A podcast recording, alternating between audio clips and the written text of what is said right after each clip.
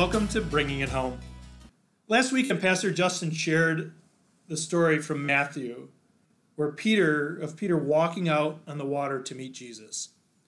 Come, Jesus said, and then Peter got out of the boat, walked on the water, and came towards Jesus. But when he saw the wind, he was afraid, and beginning to sink, he cried out, Lord, save me. Immediately, Jesus reached out his hand and caught him. What I thought was interesting about the story about Peter is that Peter had the best of intentions. He went out of the boat in faith during a storm to meet Jesus. To me, that's pretty strong faith. I don't know what I would have done in that same situation. However, he was ultimately he ultimately failed when he became overwhelmed and took his focus off Jesus. The good news is Jesus immediately reached out and caught him. I can imagine Jesus grasping Peter so that he knew beyond a shadow of a doubt that he was safe.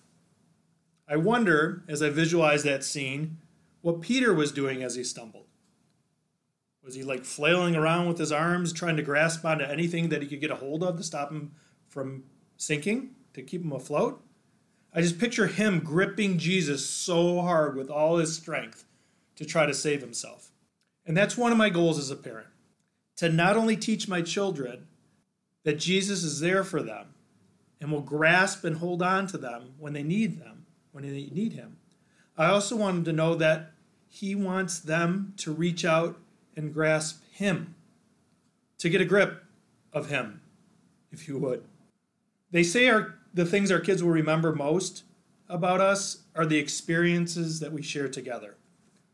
I think that's why so many of us try so hard to be involved in our kids' lives to the extent that we are, to share those experiences. But I think sometimes we get so caught up in making sure our experiences with our kids are all positive and come out perfectly, almost like a Disney movie. But life's not always like that. There are times when things won't go well, or how we plan, or might be ugly or painful. And those are the times our kids need to be able to reach out and get a grip on Him, on Christ.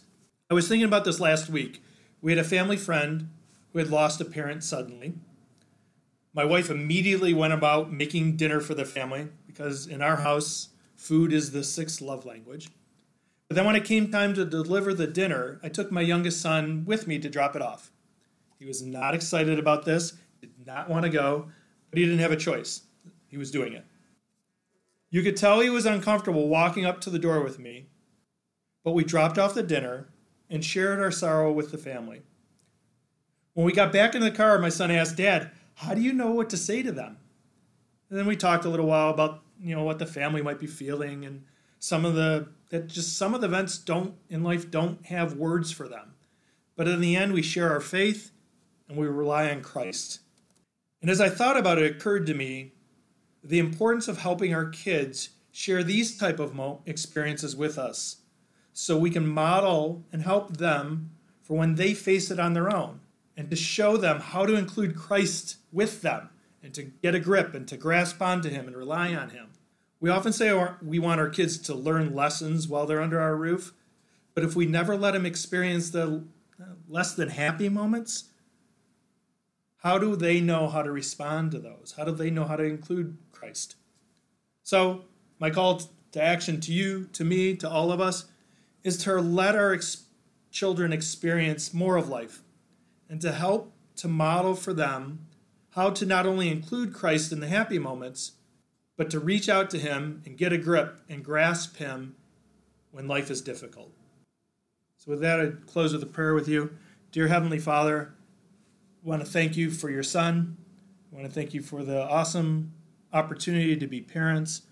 Lord, help each and every one of us to not only get a grip on Him, but also to model for our kids how to do the same. In your name we pray. Amen.